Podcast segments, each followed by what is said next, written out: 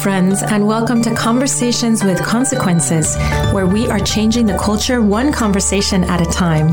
We are the radio show and podcast of the Catholic Association. We address the issues that interest you, puzzle you, inflame you in the hope that we can bring some clarity, even to the darkest corners. You can listen to Conversations with Consequences on the EWTN Global Catholic Radio Network, Saturday mornings at 7 a.m. Eastern Time, or you can catch the encore at 5 p.m. We are also on SiriusXM channel 130. Of course, our radio show is always a podcast.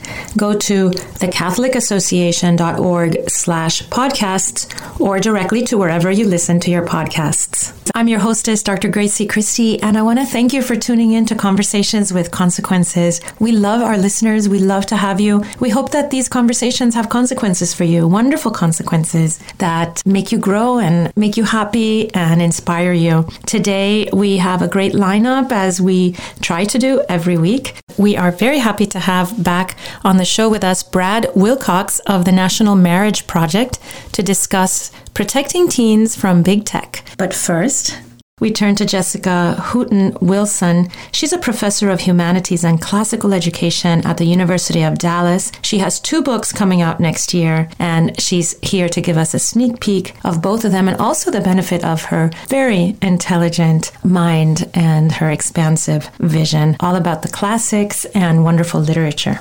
Welcome to the show, Jessica. Thank you for having me on. So, Jessica, I have this impression of your work as as someone who has a way of explaining how how literature, how the novel can deepen for us our understanding of, of the great truths, and especially of the great Christian truths. Is is that a fair assessment? Oh, absolutely. You know, it's it's funny to hear someone describe your work like it's this thing outside of you. It's kind of like when people talk about the tradition, like it's a, a handful of books you wrap up in a package and just mm-hmm. pass to the next person.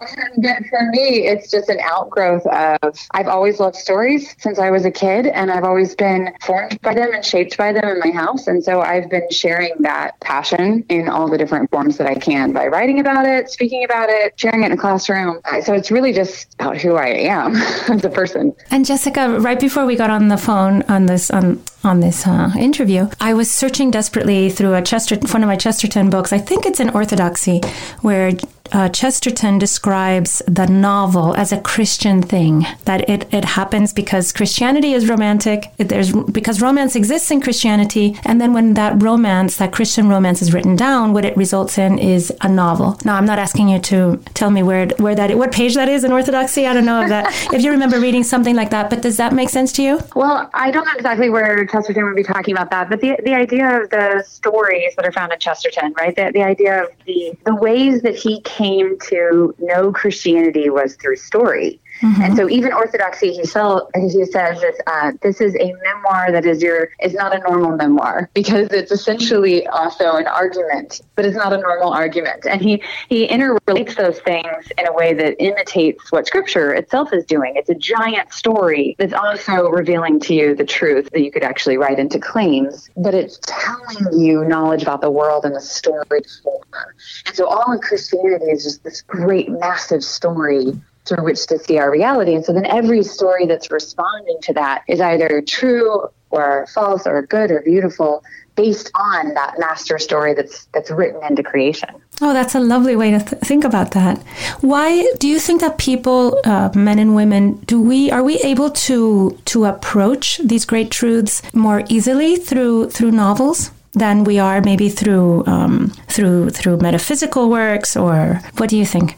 Well i love the way that uh, cs lewis describes it in the discarded image in which he he says that the medievals thought of a person in three concentric circles the outer circle of a person was the imagination.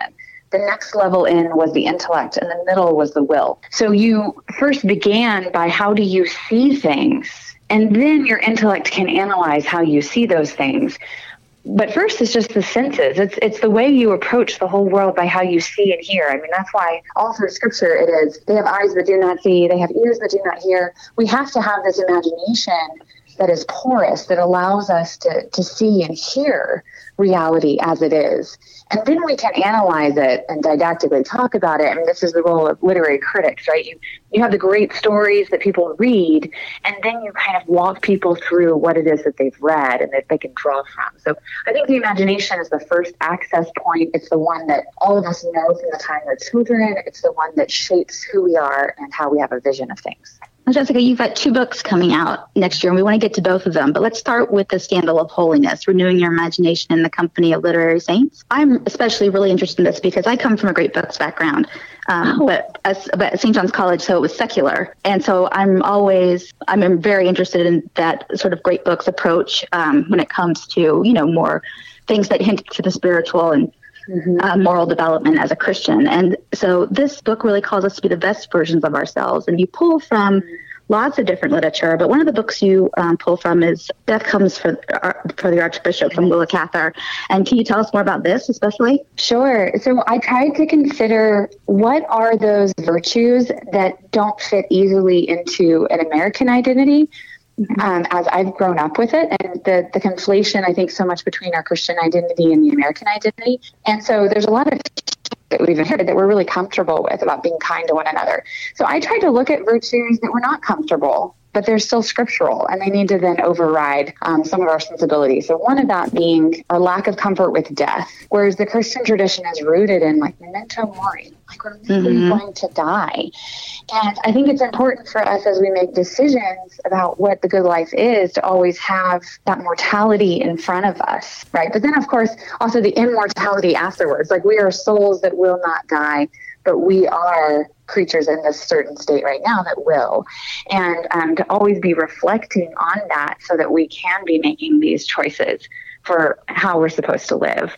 And I think so. Death comes for the Archbishop, for example. Uh, you have this death comes, so it sounds like it's going to be this like mystery mm-hmm. story, mm-hmm. and it sounds like it's going to be like really exciting. And yet he doesn't die till the very end of the story. It's really just about a good life. What is a good life? But she puts death in front of you from the moment you open the book, and so you're thinking about what the good life is always with that end of death registering in your in your mind. Yeah, I really like that because it reminds me actually of one of my tutors who is one of the sort of old school guys at St. John's that came from um, the University of Chicago, he always just said, you know, the job of St. John's College is to make you better human beings. Mm-hmm. And, you know, so even in that secular sense, there was that classical idea of what these books were supposed to do for yes, you. Yes, and that's absolutely. exactly what you're doing. But in this Christian context, I just, I'm really, I'm really excited about it personally. I think our viewers will be too. Oh, um, thank you. Yeah, it's so much of my heart just poured into it because I, I think this is the point of life. And um, for me as a Christian, you know, what does it mean to be a human being? You can't understand without the human one, right? Without mm-hmm. the God at the center of that conversation. No, absolutely. My experience has been that in that in novels is when I when I touch most deeply and when I I when I feel that I grasp deep spiritual truths that affect me and, and they keep affecting me and they, they stick with me and they, they, they and I mull over them because they come clothed in, in personalities and because they come clothed in drama and human interaction or at least very real on the page.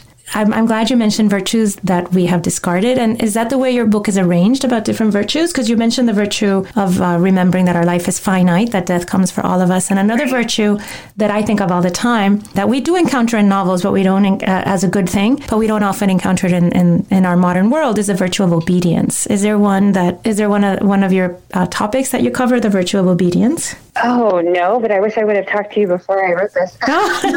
I think that's the next book then.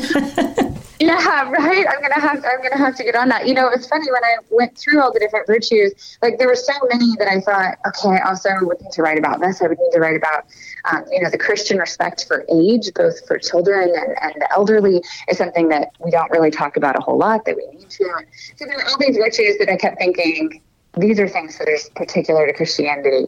Um, the ones that the ones that I forefronted for me were ones that came from books that I've just been teaching for years and loving and in a sense, I think that obedience underlies all of it, but it's an obedience of the created order. You know, um, submit maybe submission is a better way of referring to it. The way that I write about it is submitting to how you were made versus trying to make yourself. Realizing that there's an author of your story versus trying to write your own story. And yeah. so, in that sense, I guess there is a submission to the authority that is the author of your life. Wow, that's very pregnant with meaning nowadays, Jessica. Uh, submitting to the way you were made. I can that sort of that rings like a here a huge loud bell in my head, considering what we're confront, confronting these days in, in human anthropology. Yeah, absolutely. I mean, people are very into autonomy. Uh, you know, there's all these books. I mean, my first book was against this idea of the autonomous self, the authority of the autonomous self, and instead recognizing that our limitations could be good things. I mean, this is a lot of the Catholic writers of the 20th century wrote about limitation in a beautiful way and instead of a negative way. And our current culture is all about conquering the limitations, exceeding the limitations, you know,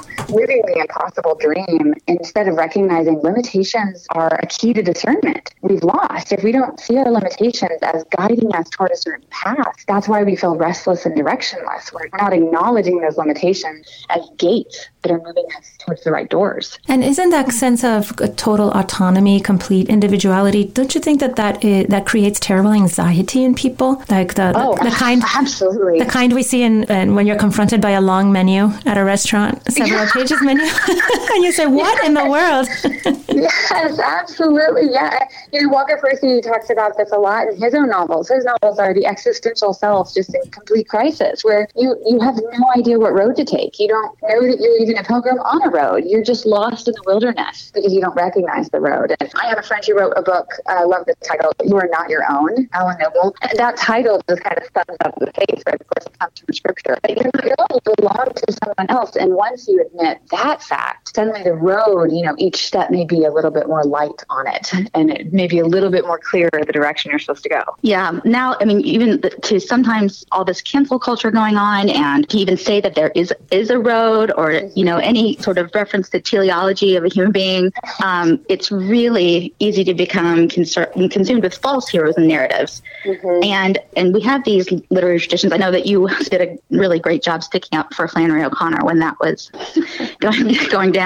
But how, I mean, you see this in your students. What what do these books and these literary traditions do that can bring? How do they bring hearts and minds and souls and all that back to these more transcendental mm-hmm. uh, ideas of what of human flourishing. So one of the things that I used to teach for first year seminars for undergrads was a course that I said, you know, writing your own story. So I, I, I labeled it such a way that it really drew Gen Z and millennials into mm-hmm. the conversation.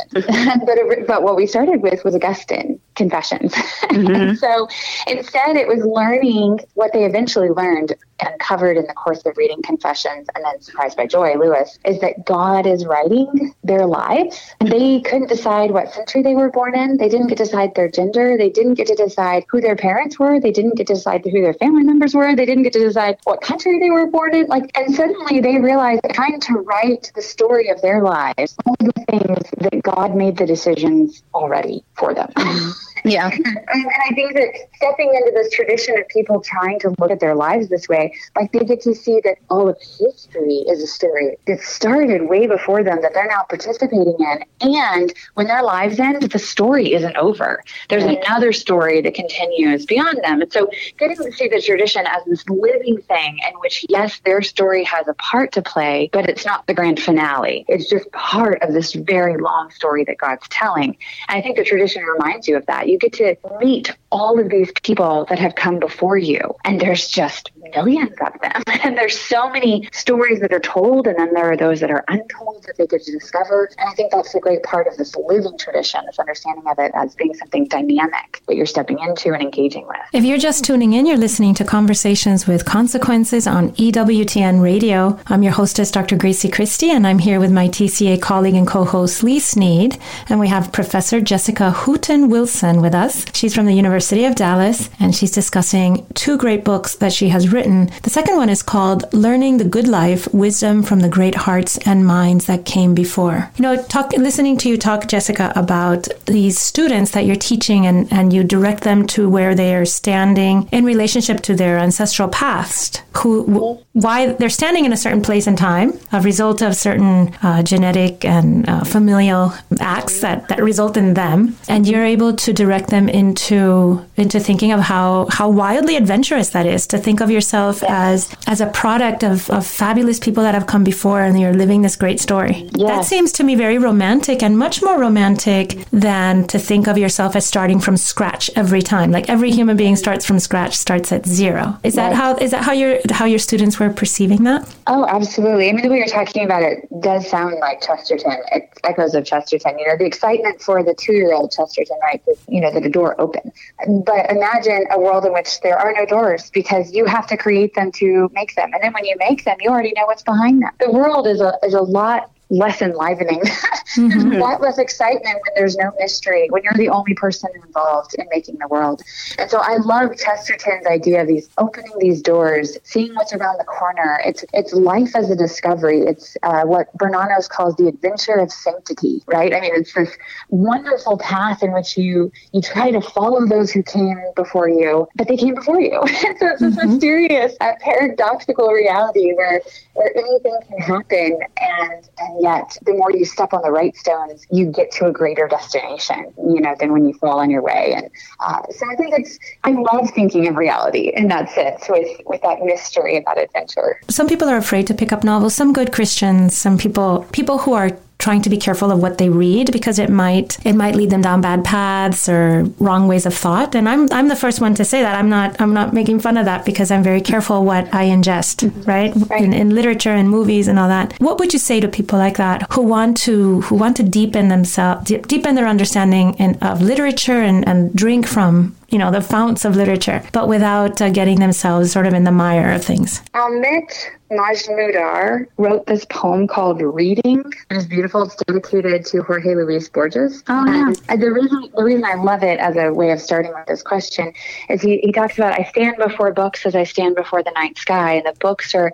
these infinities that are all demanding to be explored, but I don't have a map and I don't have a guide. Then the blind librarian comes and he takes my hand, and I suddenly feel secure knowing where to look, and all the stars open into suns. And it, so it's this we've lost the understanding of reading as a communal activity, and that's one of the reasons I think that it frightens people because you don't know what book to choose. It, you know, like you said a second ago with the limitless list of options, and so you're afraid to, to choose a book. You're afraid to ask because is it isn't it supposed to be about preference? Isn't it supposed to be about taste and what you enjoy and what you prefer? But it's not.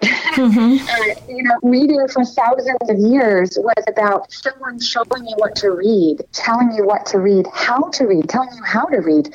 Most of education was telling you how to read and how to engage with the text. And so we've lost this sense that reading should be about the masters, those who have loved the books, who know which books to read, helping the novices walk through that process so that eventually the novices then become the masters for others. I think we don't need to be afraid if we're considering reading that way. It should not be this isolating, is this for my own pleasure? But if it's for my own pleasure, are my pleasures going to lead me awry? And instead consider reading with guides and reading with others and reading in community and looking for that advice for how to read well. And I love this idea of librarian, like Beatrice. It's like so beautiful. that, that poem, it's beautiful. It's funny. I have a soft spot for Borges because my dad was an English professor, and one of his treasured possessions was a photograph of Borges, a desk lecturing in his class. Oh, wow. Nice. Yeah, it was like a So yeah, cool. really big deal. Yeah. Oh, that's so um, cool. So, and he actually was sort of like my guide through books before I got to St. John's. He was always handing me things to read and things he thought were, you know, appropriate. And I remember things like The Awakening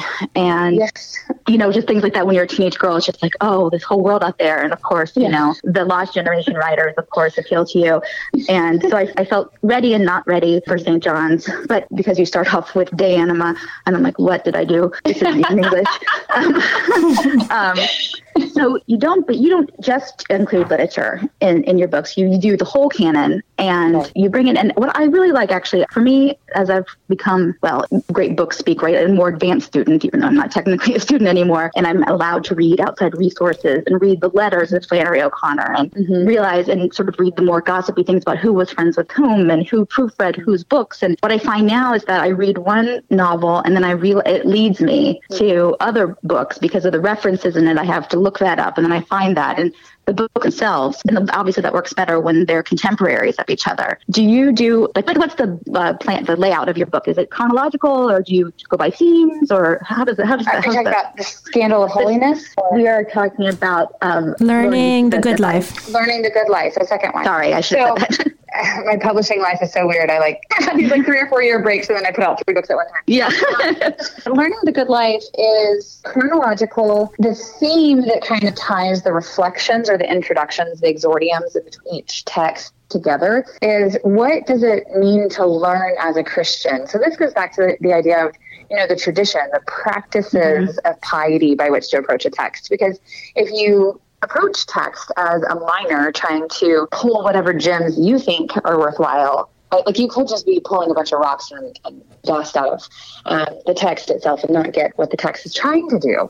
And so we, we talk about the virtues of reading, the, you know, the ways of approaching text through the text themselves. So the exordium kind of shows you, it guides you. It's, it's that librarian that says, like, look here. And then you read the excerpt following it, and then there's discussion question. And so we collected professors across the country from all different traditions, and even some of my friends who are teachers but who are not in the university system, and uh, asked them, like, what text you know, if, if the world was ending, what is the small mm. excerpt that you want to make sure the next generation doesn't lose? And so, and I wanted, I wanted the book to be a lot more expansive than I think a lot of these readers have been in the past. We, we've had um, probably more of a canon that had this majority, um, you know, very male, white, Western mm-hmm. just at the heart of things because that was what we were used to and that was passed down to us. But the more that I've been in graduate school and out of grad, grad school and getting to hear some of these voices I had never heard before, yeah. and you know, discovering Margery Kempe and discovering Julian of Norwich and discovering Perpetua testimony, and these are things I just never had access to. And so we made sure that we were showing everyone that was at the table, right, and um, trying to be as hospitable to this feast of discourse throughout the tradition as we could be. So,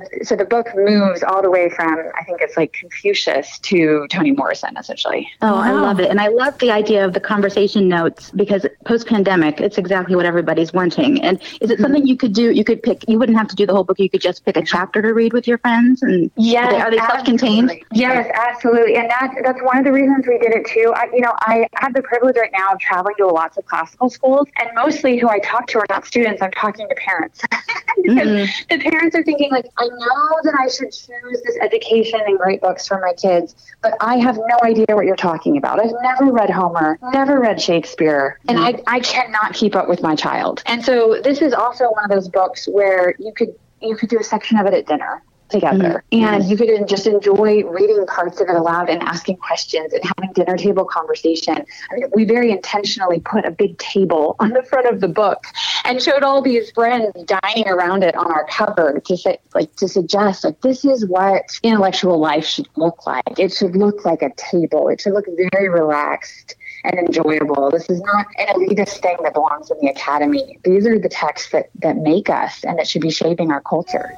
I like this, Jessica, because I think in the absence of literature, what takes the place for that kind of interaction and back and forth is politics, which is not, we know, which is can be very divisive and can cause a lot of anxiety because of, you know, if, if your guys in, in power right now or your your your political whoever you think is correct. Um, I like the I like the idea of having a book like yours as as a point of departure for for wonderful conversation. Well, and it's also about permanent things. You know, you don't have to to feel like if you're talking about justice and Aristotle, that he's going to change. Mm-hmm. so, whereas if you talk about justice according to the current headline or the current political party, that has a temporary label on it, right? It's going to expire as a conversation pretty quick. So, these kind of conversations will last forever, right? Your understanding of Aristotle's justice you'll return to over and over and over again. You can't finish it. I read a I read a little quote from Confucius the other day by chance, and I sent it to my. I have two children now who are married, and it said something like, "It is the duty of children to give grandchildren to their parents."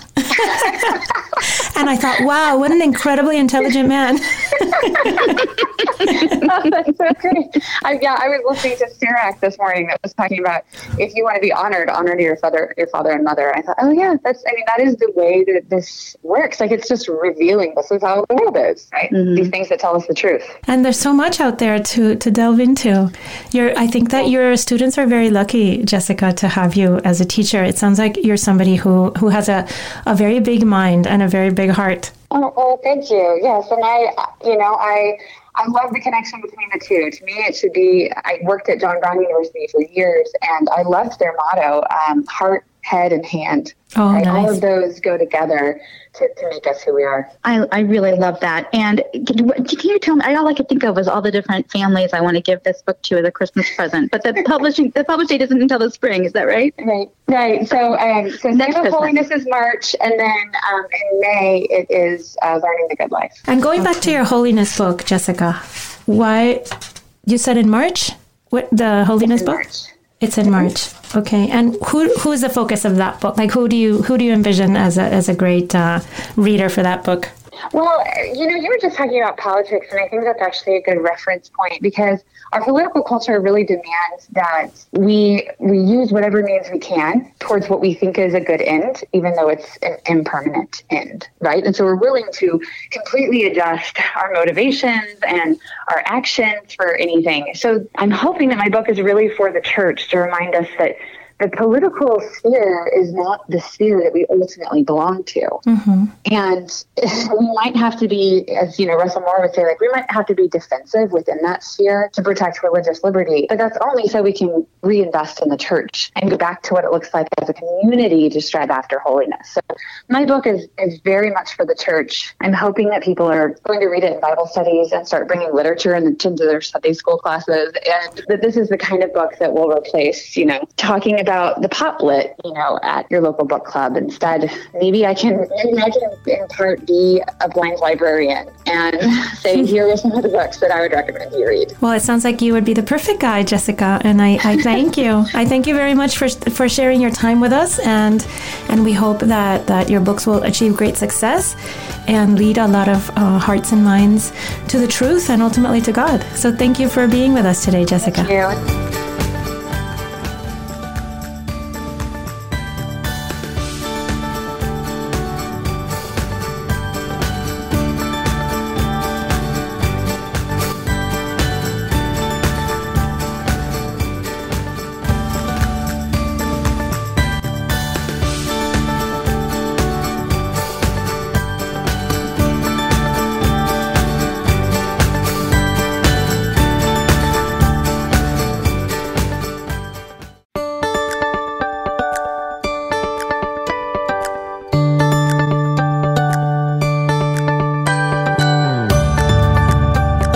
Welcome back to Conversations with Consequences. I'm your hostess, Dr. Grazie Christie, and we are very happy to have back on the show with us Brad Wilcox of the National Marriage Project to discuss protecting teens from big tech. Welcome back to the show, Brad. It's good to be here, Gracie. You wrote a great piece um, that I've enjoyed. I actually even, and I wrote about it actually in, for publication, uh, called Protecting Teens from Big Tech and suggesting that the the landscape out there for teens and big tech is very is very bad, and that parents uh, need to be more vigilant and and be stronger about protecting their children, but that there's also a role for the states to help parents protect their children. So you say, uh, tell us about that. Tell us about what role you envision for the states, and what are the particular dangers that you see um, the children being exposed to.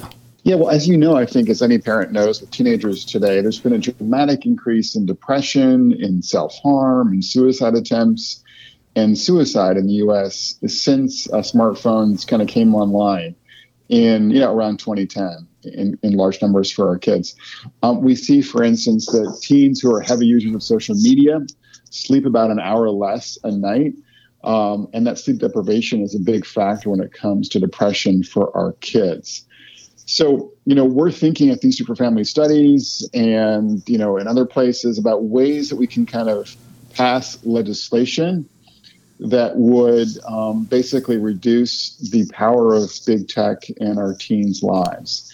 And so we had a new report that came out um, called Protecting Teens from Big Tech um, just recently. And there are a number of ideas in that new report. One would be to have mandatory age verification laws um, that would require uh, social media companies to determine that their uh, users are, in fact, adults and if they're not adults, to get uh, parents or guardians permission to use you know, their sites. That's sort of one idea. Let's let's talk um, about that for a moment sure. because a lot of these a lot of websites ask, "Are you over 18? Are you over 16?" And then you check yes.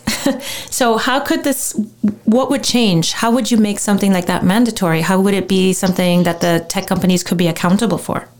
Yeah, there are. There's kind of new technology here on this score. We've got um, new uh, sites online that are kind of establishing basically age verification and identity identity verification, so that you can kind of do, for instance, large scale financial transactions online. And of course, those kinds of transactions require real identities uh, mm-hmm. for folks.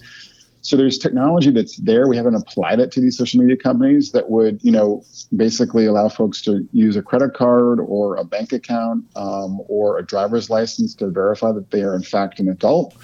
And having done so, um, and you kind of you could you know you could kind of do this with this sort of third party, and it would allow you to kind of go across you know the internet. And you know if you want to do Instagram, fine. If you want to do Twitter, fine, no problem. Facebook, whatever. Um, it would you know would be really no hassle for adults once they've kind of gone through this you know basic um, identity verification but it would it would basically make it much more difficult for kids to get onto social media platforms um, when they're not adults because they wouldn't be able to come up with these kinds of um, you know pieces of identity. And what um, age? Um, what age do you think would be appropriate if something like this actually happened and went and, and was able to be passed?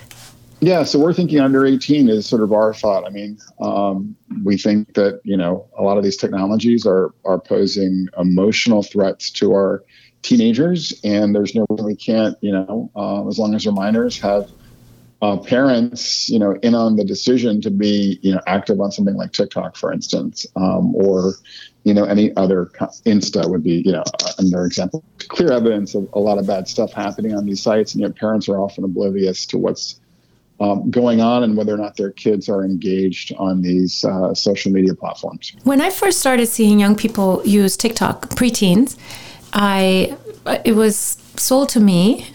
Well, my daughter tried to sell it to me as a as a as a place where girls do funny little dances and they and it's a lot of fun and it's very innocent. But recently, the Wall Street Journal did a long uh, investigative uh, series of pieces into TikTok and on the dangers of TikTok. Do you think that that's one of the more dangerous uh, platforms, and and what kind of dangers lurk on TikTok?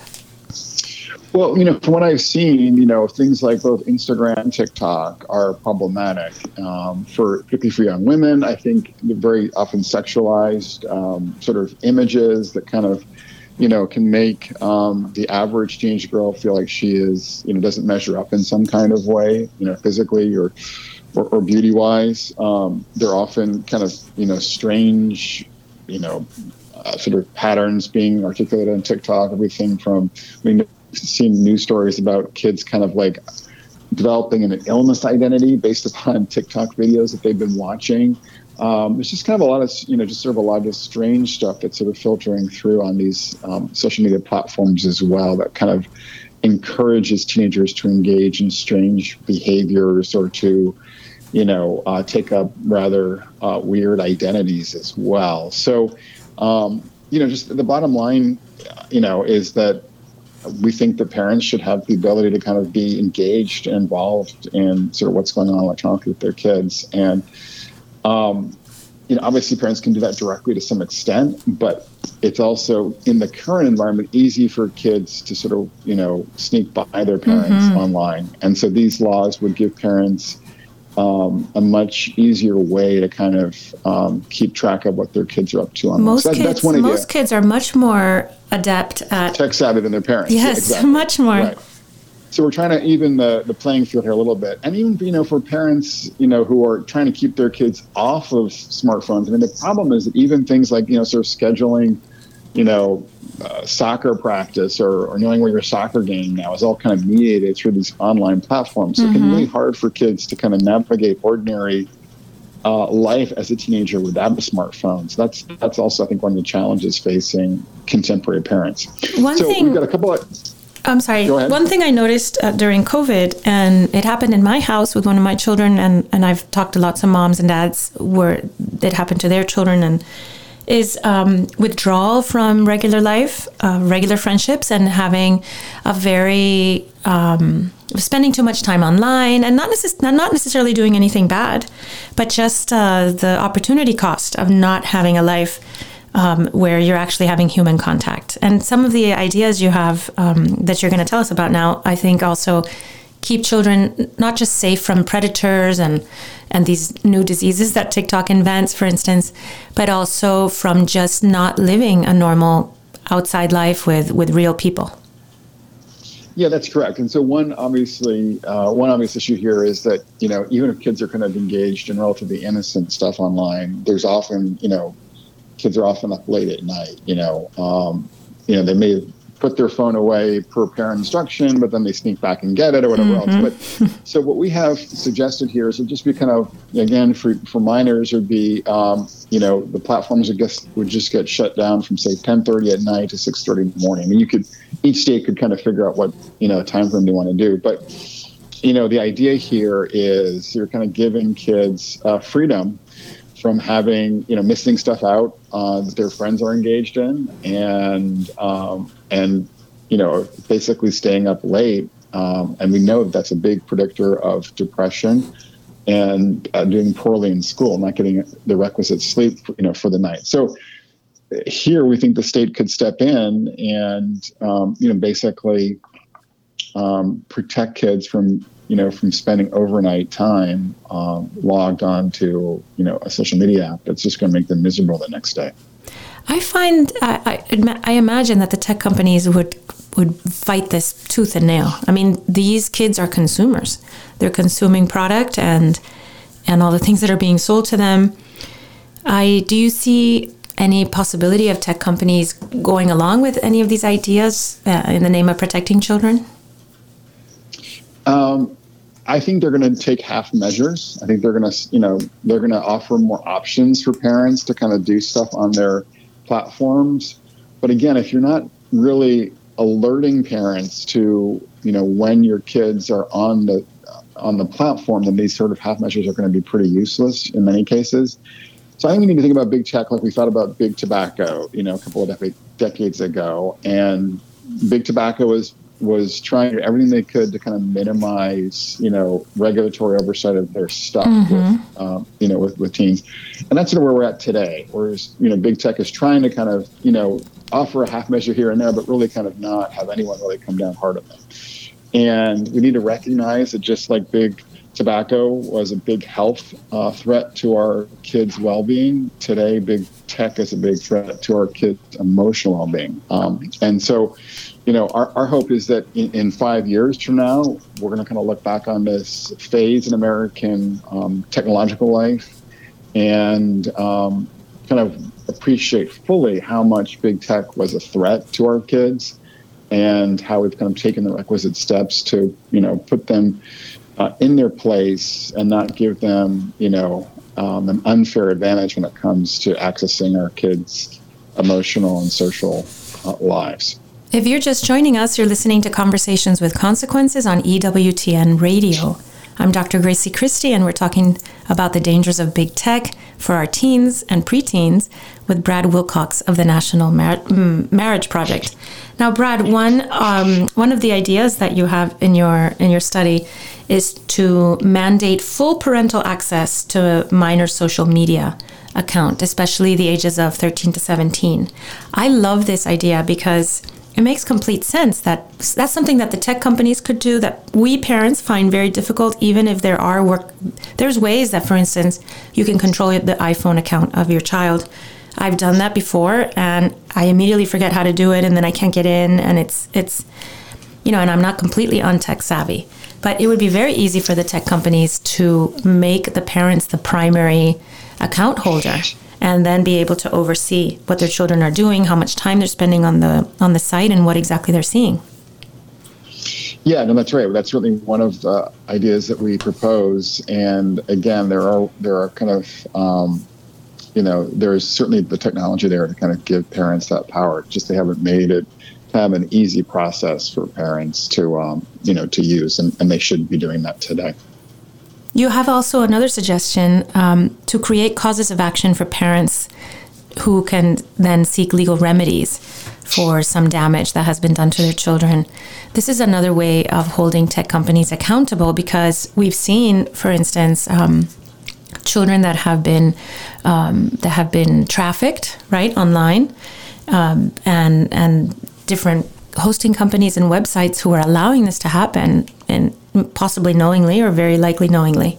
So, do you think that that's also a good possibility? That's something they could be held to account? Yes, and I think the, the challenge here is to make sure that um, the basically the, the damages are large enough that they're going to basically get the attention of big tech. And so, what we're hoping is that states would, you know, um, pass legislation that would include large damages, either on a you know per child basis or per day basis, that would um, you know force big tech to really kind of do a U-turn here and become much more attentive to protecting kids from any kind of emotional or other kind of harm, like the one you just mentioned at the beginning of you know of this part of the segment. Mm-hmm. Brad, um, this is a wonderful piece, and I recommend it to all our listeners. It's called um, "Protecting Teens from Big Tech." But you have um, at the Institute for Family Studies, you do lots of uh, wonderful work. I follow, I follow, I personally follow your work there at the institute, and I'd, I'd, like to see what you guys are working on. What tell us about your, the institute and what kinds of things that what kind of things you delve into? Thanks, Grazie. Yeah, what we're doing at the Institute for Family Studies really is trying to figure out ways to strengthen and stabilize American family life and we're particularly concerned with um, basically trying to bridge the marriage uh, divide between Americans who are more educated and affluent, Americans who are uh, working class and poor. That's sort of one of our key concerns.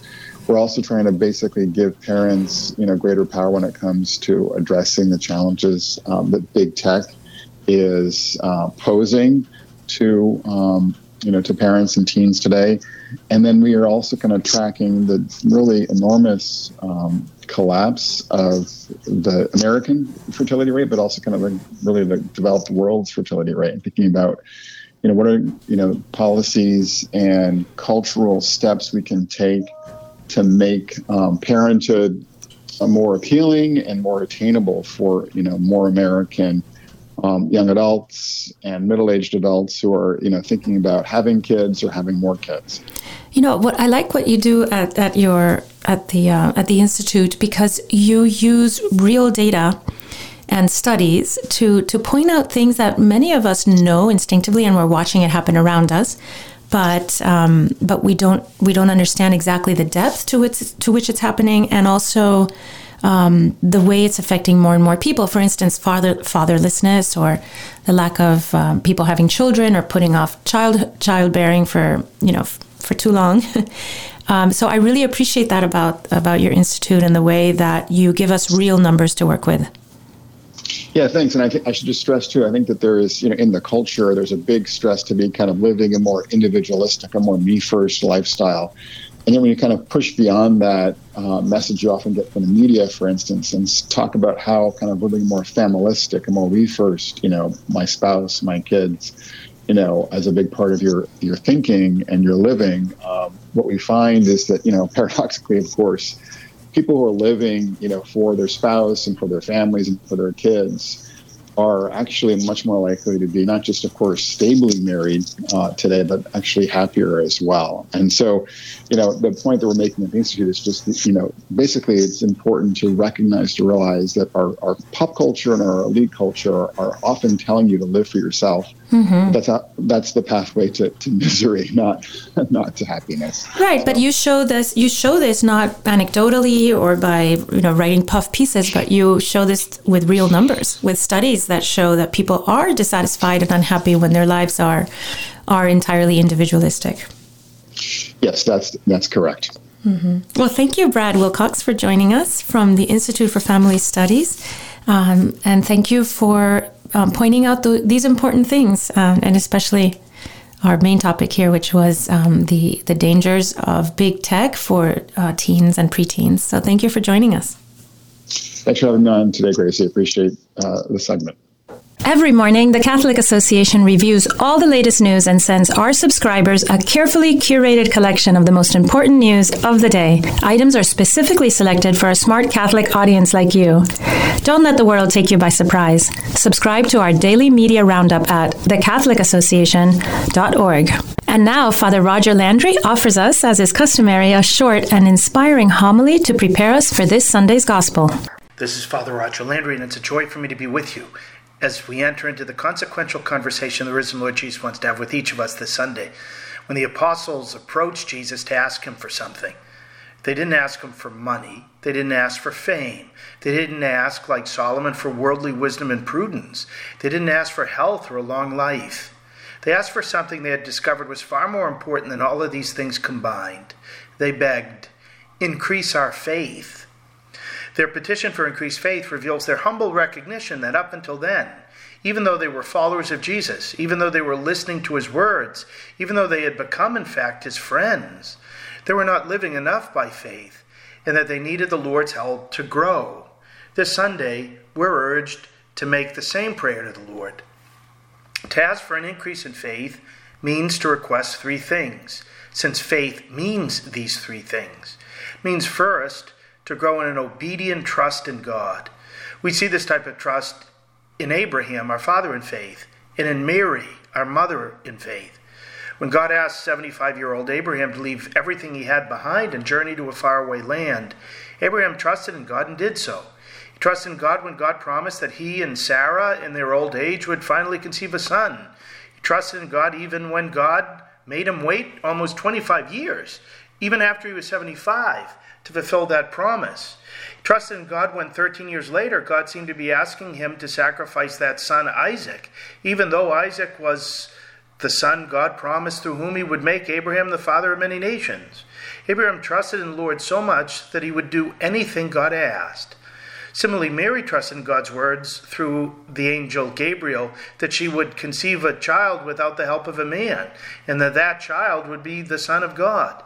She trusted in God when Simeon prophesied that her son, the Messiah, would be a sign of contradiction rather than a triumphant king, and that her own soul would be pierced. She trusted when she saw her son carry the wood of his sacrifice up the same mountain Isaac had ascended, and no angel held back the hands of the Roman soldiers as they nailed that son to the cross. She trusted when she held her son's limp, bloody body in her arms. She trusted that God would bring great good, in fact, our salvation, out of all of this evil. Likewise, for us to ask God to increase our faith is to ask Him to increase our trust in Him, so that we might confidently obey Him in everything, but especially in the most difficult times and circumstances. On Wednesday this week, October 5th, we will celebrate the feast of St. Faustina Kowalska, the Polish cloistered nun through whom Jesus revealed to us devotion to his divine mercy. Jesus had her paint an image of his blessing us with his mercy, at the bottom of which he instructed her to write, Jesus, I trust in you. The first way we're called to grow in faith is through trusting in God, trusting in His ways, trusting in how all things, even suffering, death, or crucifixion, work out for the good for those who love Him. When we pray, Lord, increase our faith, God responds by infusing within us this gift. But He also puts us in tests and circumstances, like He did with Abraham and Mary, in which we're able to grow that moral muscle. Whenever we entrust ourselves to God in such circumstances, we do grow in faith. The second meaning of faith is the content of what we believe on the basis of our trust in God who reveals those truths. This meaning refers to the various truths of our faith found in the creed we profess each Sunday, in the Catechism of the Catholic Church, and embedded throughout the Church's prayer. To appeal to the Lord to increase our faith means to ask Him to give us greater knowledge and understanding of the truths of the faith He reveals. The Lord wants to augment our assimilation of the doctrine of the faith, to help us cooperate with the Holy Spirit as He seeks to guide us to all truth. But in general, God won't do so without our effort. To pray for increased faith implies a willingness to make that effort in response to His help, to get to know our faith better by praying sacred scripture, by studying the catechism, by reading what the popes and bishops write to us, by attending adult education classes, by taking advantage of the incredible materials now available in books, podcasts, videos, online from programs like Word on Fire or Formed or Dynamic Catholic or Ascension Press, or so many solid Catholic publishing houses. To ask God to increase our faith without a willingness to put our effort into learning and understanding the content of our faith would be like a seventh grader's asking God to help him get a 100 on a test without wanting to study. It's only in such a process of growing in faith, through working with the light of the Holy Spirit to understand it better, that the Lord makes us ever more persons of faith. The third meaning of increased faith is greater lived faith, what St. Paul would call faith working through love. St. James reminds us in his letter that faith without works is dead. And if we have true faith, it'll impact, and impact in a big way, how we think, how we speak, how we behave. A few years ago, Pope Francis made Archbishop Sigitas Tamkevičius of Lithuania cardinal. He had spent over a decade in a Soviet labor camp because he was a Catholic priest who courageously defended human rights. He survived those years through faithful prayer and Mass, secretly absconding bread and grapes from the kitchen to make the elements needed for Mass. He was asked by a reporter right before he was made a cardinal about the brutal suffering he endured, but he didn't want to get into his scars. He wanted to focus on something he considered more important. Cardinal Tamkevičius responded matter of factly If a believer isn't ready to suffer for his faith, then he's not much of a believer. This is the faith of the martyrs. This is the faith of the saints. To be a believer is to commit to what we believe. We believe in the Word of God, and therefore we treasure it and read it. We believe in the sacrament of baptism and bring our children at the earliest instant. We believe in the real presence of Jesus in the Eucharist, and so come to Mass because we recognize that there can be nothing greater than being in the presence of God and receiving Him within. We believe in the need for the forgiveness of sins, and so we humbly come to confession to receive the mercy Jesus sent uh, the apostles out on Easter Sunday to bestow in his name. We believe in the commandments, the beatitudes, the corporal and spiritual works of mercy. We believe in the original differentiation between man and woman as part of the image of God. We believe in simple right and wrong. On this Respect Life Sunday, we believe in the dignity of every human life and that whatever we do to the unborn and to their moms, whatever we do to the least of our brothers and sisters, we do to Jesus. We seek, in short, with God's help, to live by the faith and the morals that flow from faith. To ask God to increase our faith is to desire, with God's help, to grow in steadfast practice of the faith, even and especially when it's hard. Because, as the Cardinal says, if a believer isn't ready to suffer for his faith, he's not much of a believer. This Sunday, as we echo the Apostles' prayer for increased faith, God wants to help us grow in trust in Him, in the knowledge and understanding about the truths of our faith, and are putting our faith into action. Jesus says that if we have the faith of a mustard seed, we can transplant forests into seas. To give us that increase in faith, He gives us Himself on the inside in the Holy Eucharist. The end of this Sunday's Gospel, he says that the faithful servant is one who, after doing all that he's been commanded, after plowing or tending the sheep, enters the house, puts on an apron, and continues to serve. Well, as we prepare to do what Jesus commanded, to do this in memory of him, we remember that Jesus at the Last Supper didn't allow the apostles to do that. Instead, he girded himself with an apron and washed their feet, and promised elsewhere that if he finds his servants vigilant and faithful, he'll gird himself, have them recline at table, and proceed to wait on them. This is what happens at the Holy Eucharist. Even though we come to serve and praise God, he serves us. The Lord wants to grant us the increase in faith we need, and to prove it, he gives us himself. As we prepare to give ourselves to God, he gives himself to us. Sometimes people have more faith in the power of two Advil to relieve a headache than they do in the power of receiving Jesus in the Eucharist to make us holy. But if we receive Him with the faith He wants to give us, He can, through Holy Communion, increase our faith so much that it will be like the faith of the saints and the martyrs. From the inside, Jesus can and wants to help us live for our faith, love our faith, give witness to our faith, and if God wills it, courageously suffer for our faith and die for Him who suffered and died out of love for us. This is our faith. This is the faith of the church. How proud we are to profess it in Christ Jesus our Lord, and how earnestly we beseech it this Sunday. God bless you all. Thank you, Father Landry. To hear more from Father Landry, check out his website at CatholicPreaching.com, and you can also catch his writings at EWTN's own National Catholic Register. A big thank you to all our listeners for joining us. I hope that this show was helpful. I hope that it gave you more peace and more hope and more joy, and you go with our prayers.